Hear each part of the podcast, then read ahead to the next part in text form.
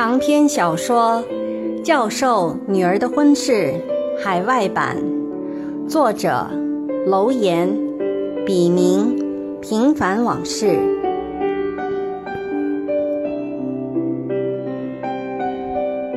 仅以此书献给那些在异国天空下挣扎过、奋斗过、迷茫过、失去过。更收获了的人们，让我们共勉。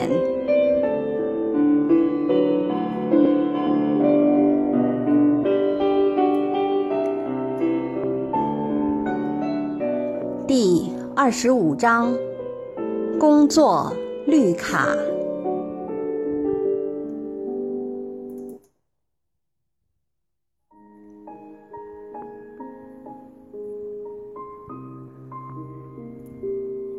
绝，画女，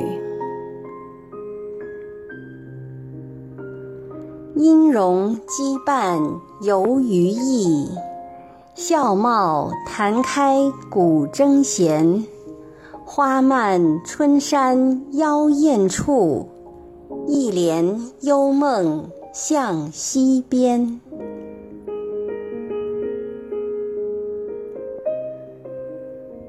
就在杰接到康从美国寄来办 J2 签证用的所有材料的同时，杰的复原报告也批下来了。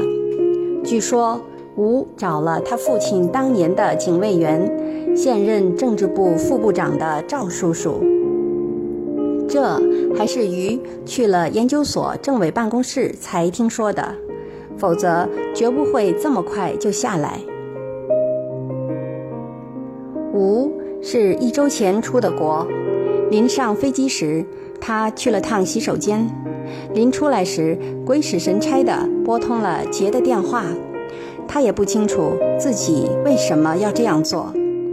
吴原想一个人悄悄地走掉，否则对杰和他不过是多给彼此一次痛苦的机会。吴从心里想让杰快乐。既然他现在给不了杰想要的，他也只能狠下心来，暂时不再和杰联系。电话铃响了两声，吴在心里暗暗地告诉自己：如果第三声还没人接，或接的人不是杰，那就算了。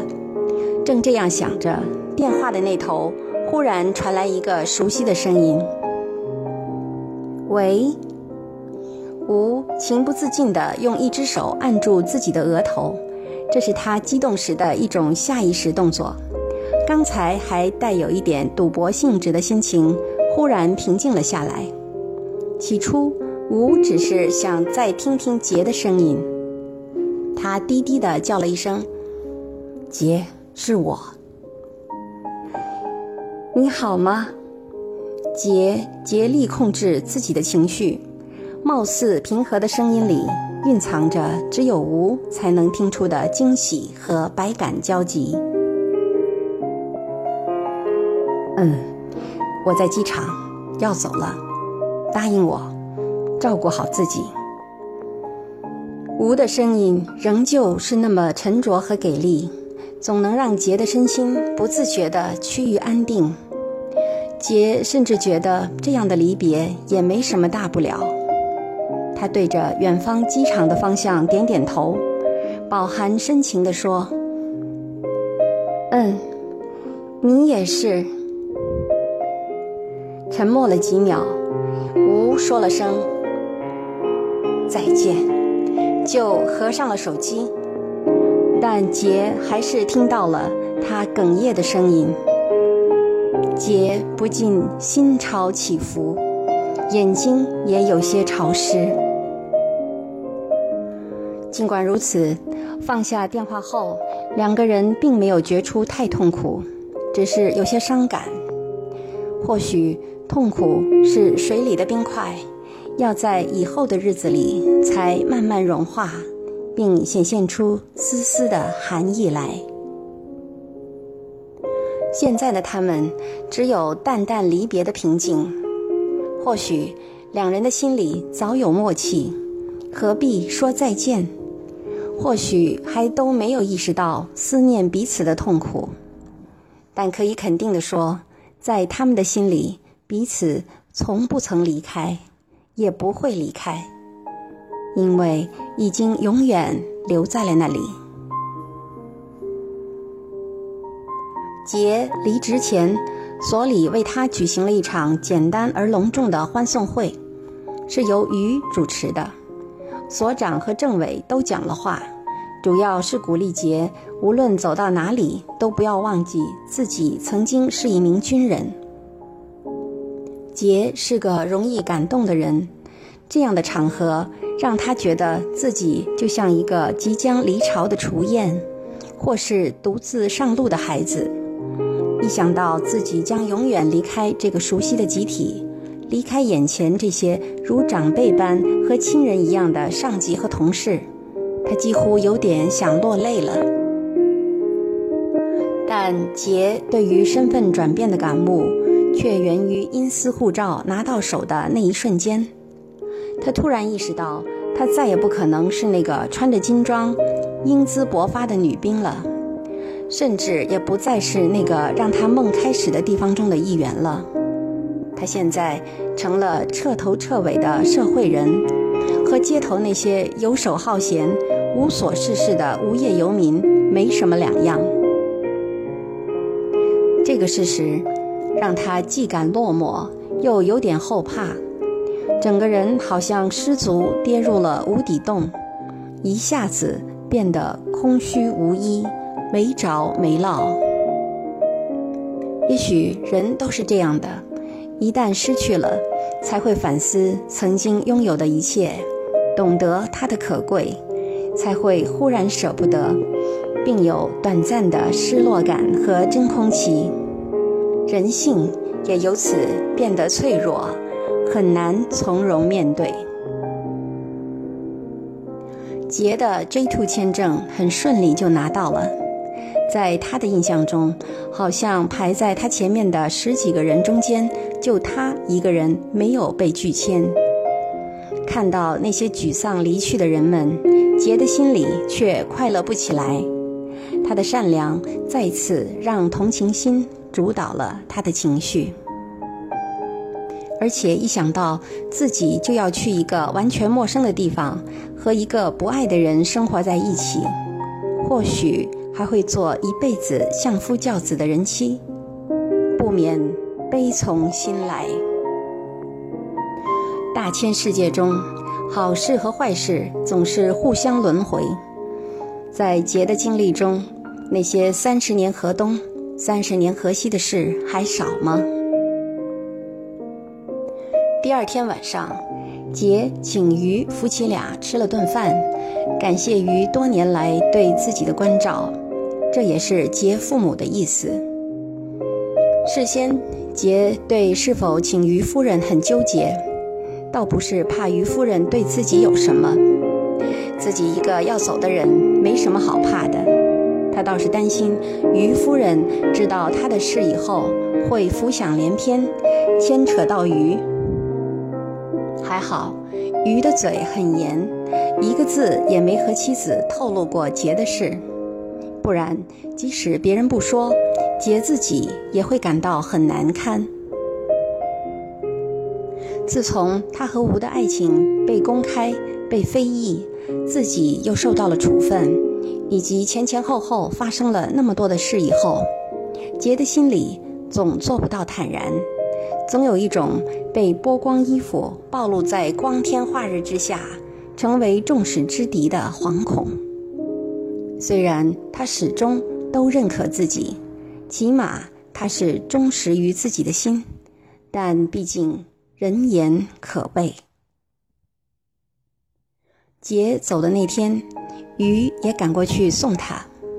在准备进安检口时，杰看着鱼和父母同时向他招手告别，突然觉得自己像断线的风筝，就鬼使神差的跑了回来，当着父母的面。和鱼紧紧地拥抱在一起，在杰的心里，鱼和父母一样，都是他最亲的人，也是他心里最后的靠山。的确，鱼一直像他的保护伞，一路走来都在为他遮风避雨。鱼总是默默地做，从不表白什么。女人的一辈子，如果始终都有这样的兄长，是何等的福气呀！不难看出，鱼所做的一切都是心甘情愿的。在杰的眼里，鱼的存在仿佛就是来为他这样个性倔强、有自己追求的女人保驾护航的。想到此，杰情深意切地说道：“哥，我就把父母托付给你了。”杰第一次对鱼转换称谓，此刻这声歌。叫的却是情不自禁和发自内心，在杰的心里，即使是亲哥哥，也不见得比鱼做得更好。小杰，你就放心的走吧，即使你不说，我也会经常去你家看望叔叔和阿姨的。说完，鱼弯下身子，从地上捡起行李，递给杰。平静地说：“走吧，别误了飞机。孩子啊，和康之间要互相体谅，家和万事兴。妈，这句话你都说了快一百遍了，我听的耳朵都磨出茧子了。”杰又上前一步，抱住父亲说。爸，您也要多保重啊。杰父有些哽咽，表情十分复杂，几次欲言又止，可终究一个字也没说出来。说什么呢？他还是不放心杰，怕他和康搞不到一起去。自从他在医院说服女儿同意继续回到康身边后，就没有看到杰真的开心过。而且和他之间，也从过去的父女情深，突然变得客客气气，总像隔了层什么似的。老人隐约有一种预感，很可能是做了件愚蠢的事，会事与愿违，所以心里总有些愧疚。因此前些日子，杰夜不归宿，不但自己视而不见，还不让老伴儿多嘴。其实，最不愿意承认和面对这一切的，就是杰父自己。只是他还心存侥幸，想赌一把，两个孩子能像他们两夫妻一样，先结婚后恋爱，经过磨合，能够老来恩爱。杰这次赴美坐的是日航 ANA。在东京成田机场附近的 ANA Crown Plaza 要住一个晚上，然后第二天早上直飞美国。总体的感觉比第一次舒服许多。首先吃得可口，而且无论在旅馆还是飞机上，服务小姐的态度都极其谦卑，礼数周到。中间又休息了一个晚上，别看就这。人的疲劳度至少降低五分之二。用过简单的晚餐，杰一个人来到旅馆的外面，想眺望远处，却被郁郁葱葱的枝叶遮蔽了视野。他的心里突然有了种感动。人生的过程多像一个又一个的中转站，每一处都有不同的景致。风貌和人文，又都或多或少的给人的一生留下些许记忆。但无论这些记忆带给人们的是欢乐、痛苦、希望、失落，亦或是纠结，却都让人一天天成熟起来、成长起来。这就是自然的力量，不可抗拒。正是这种成熟和成长，给人们的生活带来了无限新的憧憬。而又有谁的一生，不是在希望和等待中度过的呢？也许，这就是生命的意义。美国这头，康求同事老张一起去机场接机。原来，在康回国的这一个半月，他停在公寓停车场的车子被人偷了，最后又被遗弃在黑人区的一个偏僻的地方。本来就是近二十年的旧车，现在就越发破旧不堪了。修车行的中国人告诉康，这车根本不值得再修。劝他干脆买台新的算了。康权衡再三，才最后下决心买部新车，只是暂时还拿不定主意买什么车好。老张很客气，客气的让杰觉得有些假。其实老张的心里一直为康打抱不平，他对杰提出和康离婚的事颇有些看法。所以初次见面，无论如何也做不到自然和从容。第二天一早，老张就拉着康和杰去见了律师。康把杰带来的材料一一呈上，律师看了看，让康交了百分之五十的定金，又在几份文件上签了字，他们的移民 case 就算正式启动了。从律师楼出来，一进校园区，康和老张就把杰一个人放下上班去了。杰一个人溜达着回家，走着走着，冷不防窜出来个黑人，冲他咧嘴一笑，两排白牙嵌在墨一样的肤色间，显得格外刺眼。杰顿时紧张起来，赶紧把手伸进口袋去摸零钱。杰记得上次来美国，在教会里，许多热心的人告诉他，大学附近经常有黑人抢钱，所以临出门时最好在口袋里装一些零钱，遇到抢劫马上给他们，这样或许能破财免灾。糟了，没带钱！杰吓出一身冷汗，赶紧转身就跑，跑了一会儿。觉得后面没人跟上来，这才驻足四处张望，连个鬼影都没有，自己却跑得通身是汗。事后自己想想，觉得既可笑又可气，人吓人，吓死人。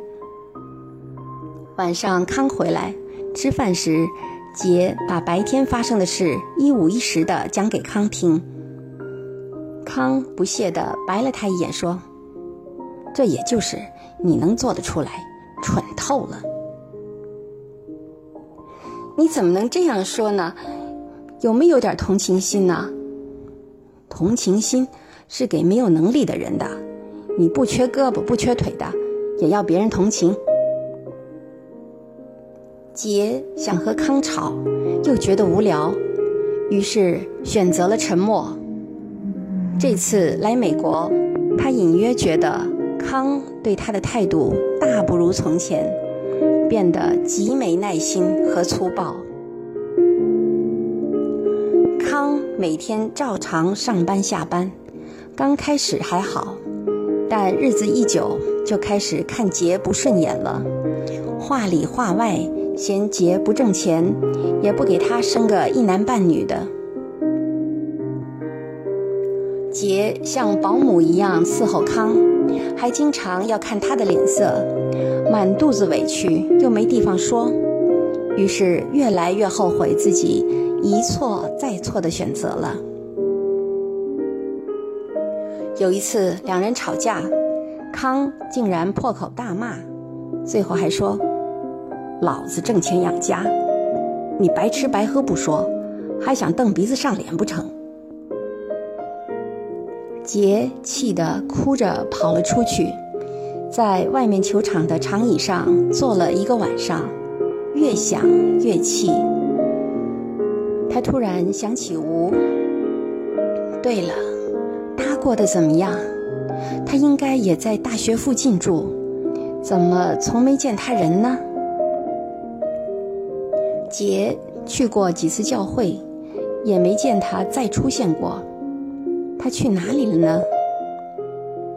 但一想起吴，杰还是像吃了片安定，心里平静了许多。第二天，杰就开始发烧，一量体温三十九度。幸亏他从国内带来了一些退烧和消炎药。吃下去，出了身汗，才感觉好受些。他又强撑着起来给康做饭。康似乎总有忙不完的工作，在杰生病期间，他没说过一句体贴的话，更没有给杰做过一顿饭，倒过一杯水。杰知道康不是坏，而是想不到。像他这种人都很自我。如果换了是吴或鱼，无论谁在身边，都会在他需要时伸出援手。一味地强调自己对这个家的贡献，那我呢？在美国请个全职保姆要多少钱？我干的只比保姆多，不比保姆少啊！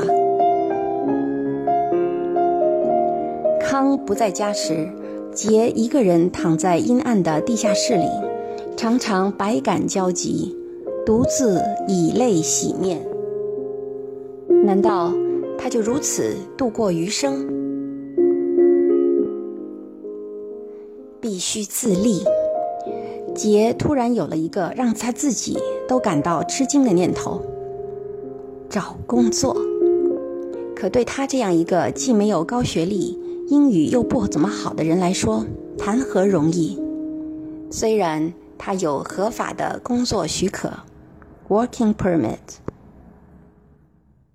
杰想起一个教会认识的朋友告诉过他，现在计算机工作很好找，许多从国内来的非主业人士，只要考个单科证书，就能找到一份不错的工作。更何况像他这样专科出身又有过多年工作经验的人呢？于是，杰找来报纸，在翻遍了其中的广告后，终于有所收获。他背着康报了个白天的补习班，开始补习 Java 和 Oracle DBA。平时只要有空，杰就打开电视机，像个孩子似的。跟随字幕，牙牙学语。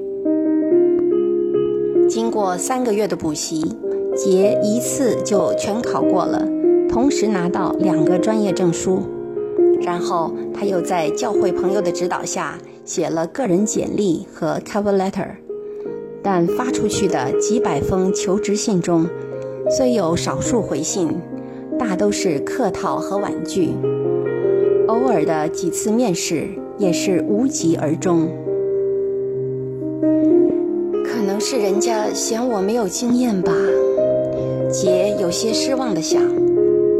但他并没有因此放弃，而是锲而不舍地继续发他的简历。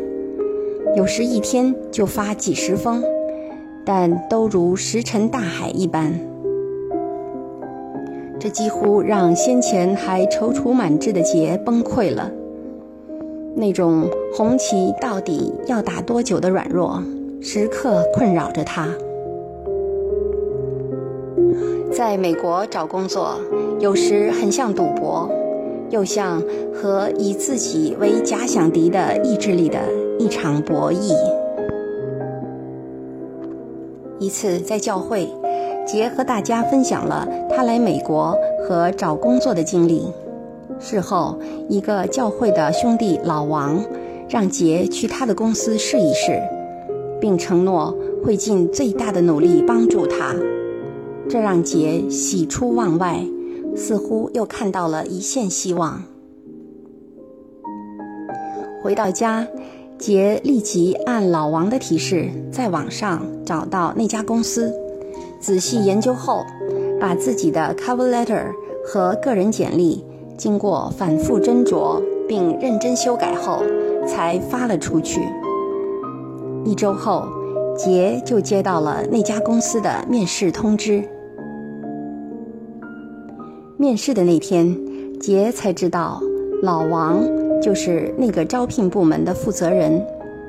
经过走马灯似的谈话和提问，杰在毫无心理准备的情况下被录用了，而且就分在老王的手下工作。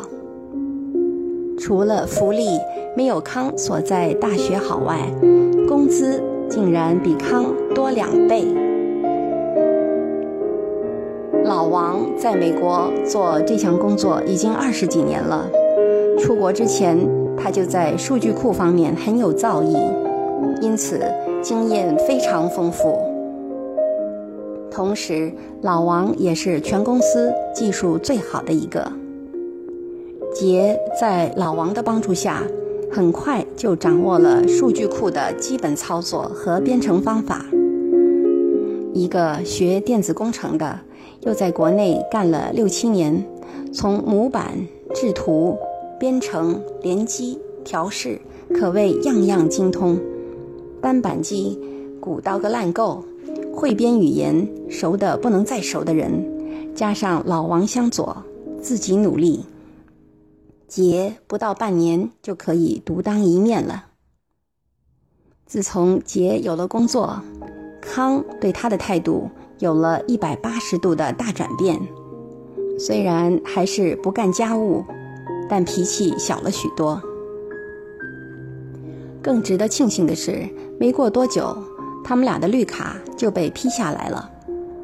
康告诉杰，他们真的很幸运。隔壁实验室的一个人来的比他早四年，到现在还没办下来呢。还有一个哥们儿，自认为英文超好，想省钱，干脆不找律师自己办，结果被拒了两次，只得回头找律师重新办了。不但钱一分没省，花了许多精力不说，还在提心吊胆中度日如年。其实，康的移民申请第一优先也没批下来。好在他听从律师的建议，同时递交了两份申请。第二优先补了一份材料就通过了。康在心里合计，当时没有为了省钱而多付了百分之三十五，真是很值得。但这种走麦城的事，他只字没向杰提起。要想在国外生活，获得合法身份是重中之重。拿到绿卡不久，杰突然发现自己怀孕了。康一听说自己要当爸爸了，兴奋的又蹦又跳，一连好几个晚上都没睡好觉。我要当爸爸了！我要当爸爸了！康做梦都在喊。他们要做的第一件事就是买车。杰对买车没什么概念，买什么车都无所谓。她本来就不是那种物质女人。这个担子自然又落到康的身上。对此，康当仁不让。而他考虑最多的是经济实惠，主要是省油。生长在农村的康也没有追求奢华的习惯。杰让康看着办，至于买什么车，杰压根儿就没有参与意见。康跑了几家日本车行，权衡再三，在丰田公司和代理之间经过反复讨价还价后，就成交了。然后一分钱没付，而且是零利率，就把一辆崭新的丰田佳美轿车开回了家。一周后。康向老板告假，约上了朋友，五家人一起浩浩荡荡地去了趟佛罗里达的迪士尼乐园。一路上，康总是掉队，因为他的新车还在磨合期，不敢开得太快，害得别人不时都要停下来等他。接下来，康没事就通过一个华人代理找房子，一个接一个的看，然后回到家又嘀嘀咕咕的说一些杰后来才慢慢懂的买房经，什么首先要看位置，所谓地点，然后还要考虑地税的高低、年代、里面的设备怎样等等。康仿佛一夜之间成了买卖房产的行家里手，但当康得知杰怀的是个女儿时，还是不爽了很久。杰知道康无法和家里交代，而且康自己也受父母的影响，重男轻女思想很严重。没事的，明年再生一个。我就不信，咱们就生不出个男孩来。康经常在杰的面前唠叨这句话。女儿怎么了？要生你自己生去。杰很想理解康，站在他的角度想问题，但就是不能原谅康对即将诞生的女儿的妄自菲薄和轻视。在一个母亲的眼里，无论男孩还是女孩，都是自己身上的肉，本无远近好坏之分。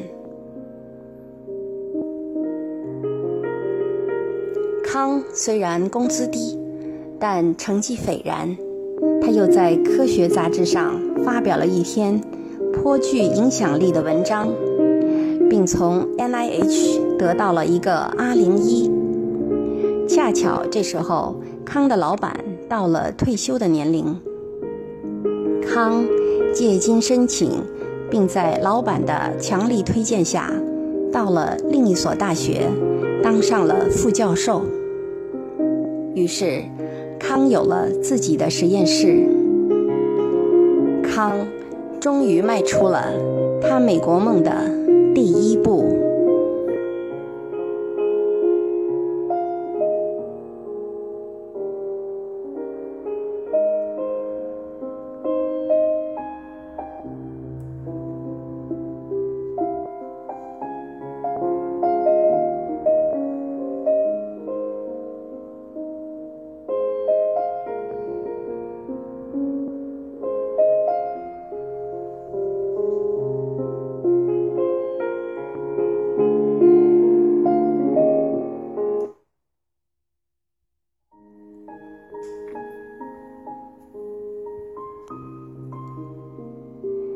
你在哪里？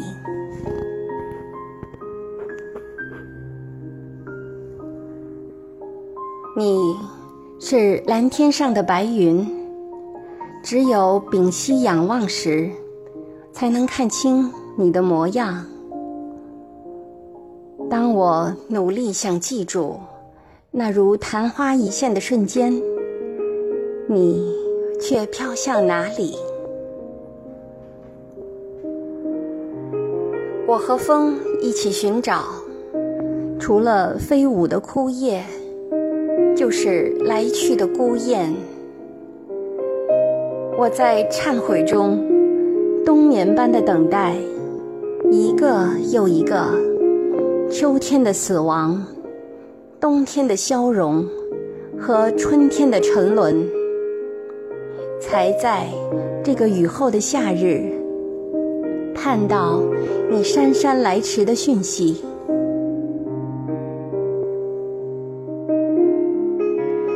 我不会怜惜奔涌而来的泪水，把眼窝穿成一口枯井，让满满的思念化作盘旋的雨滴，淹没在呼唤你的诗句里，无助挣扎。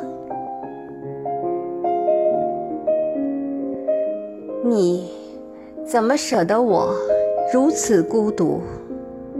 当百花都盛开了，我还一个人悄悄地躲在角落里哭泣。好狠的心呐！你这女人，怎就不能回眸，让我再走进你的双瞳，也学着春天的花蕾，做一次绽放的尝试。让我去仔细辨别，在你的脉搏里，也有我的心跳。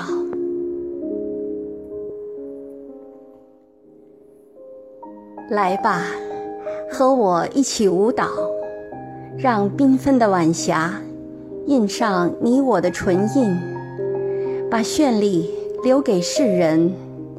哪怕就是一缕青烟，也曾腾飞过万众奔逸的思维。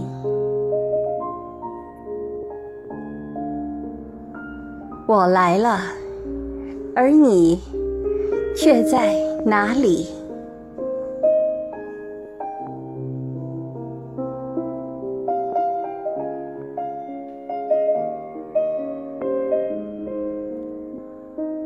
敬请继续关注《教授女儿的婚事》海外版第二十六章：生活琐事。